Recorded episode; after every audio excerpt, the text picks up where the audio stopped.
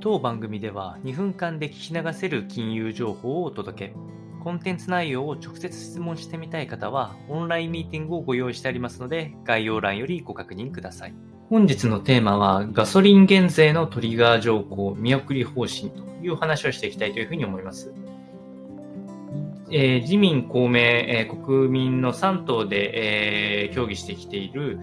ガソリン税の一部減税をするトリガー条項という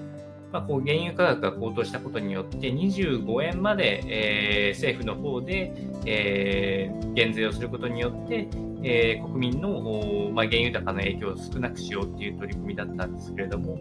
やはり、えー、基本的な考え方としては、世の中にあるマーケットが決めるプライスっていうものを政府が補助金ないし、えー税を減税するという施策を取ることによって、え、市場の価格の正当性を歪める行為であったことはやはり間違いない。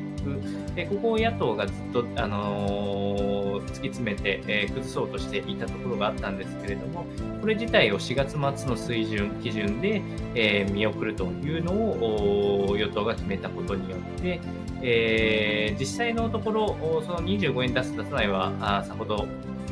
問題ではなくて、えー、野党の協力っていうのを崩すっていうのが思惑というふうに、まあ、日経新聞の記事ではあ一部報道がされていた状況です。まあ、裏にはさらに、えっと、原油高がまあ一服したという印象、一時1バレル125ドルぐらいまで行った時があったので、まあ、その辺から考えて今100ドル程度で推移しているところを見ると安心して過ごせるかと思いますので、このあたりまた随時追っていきたいというふうに思います。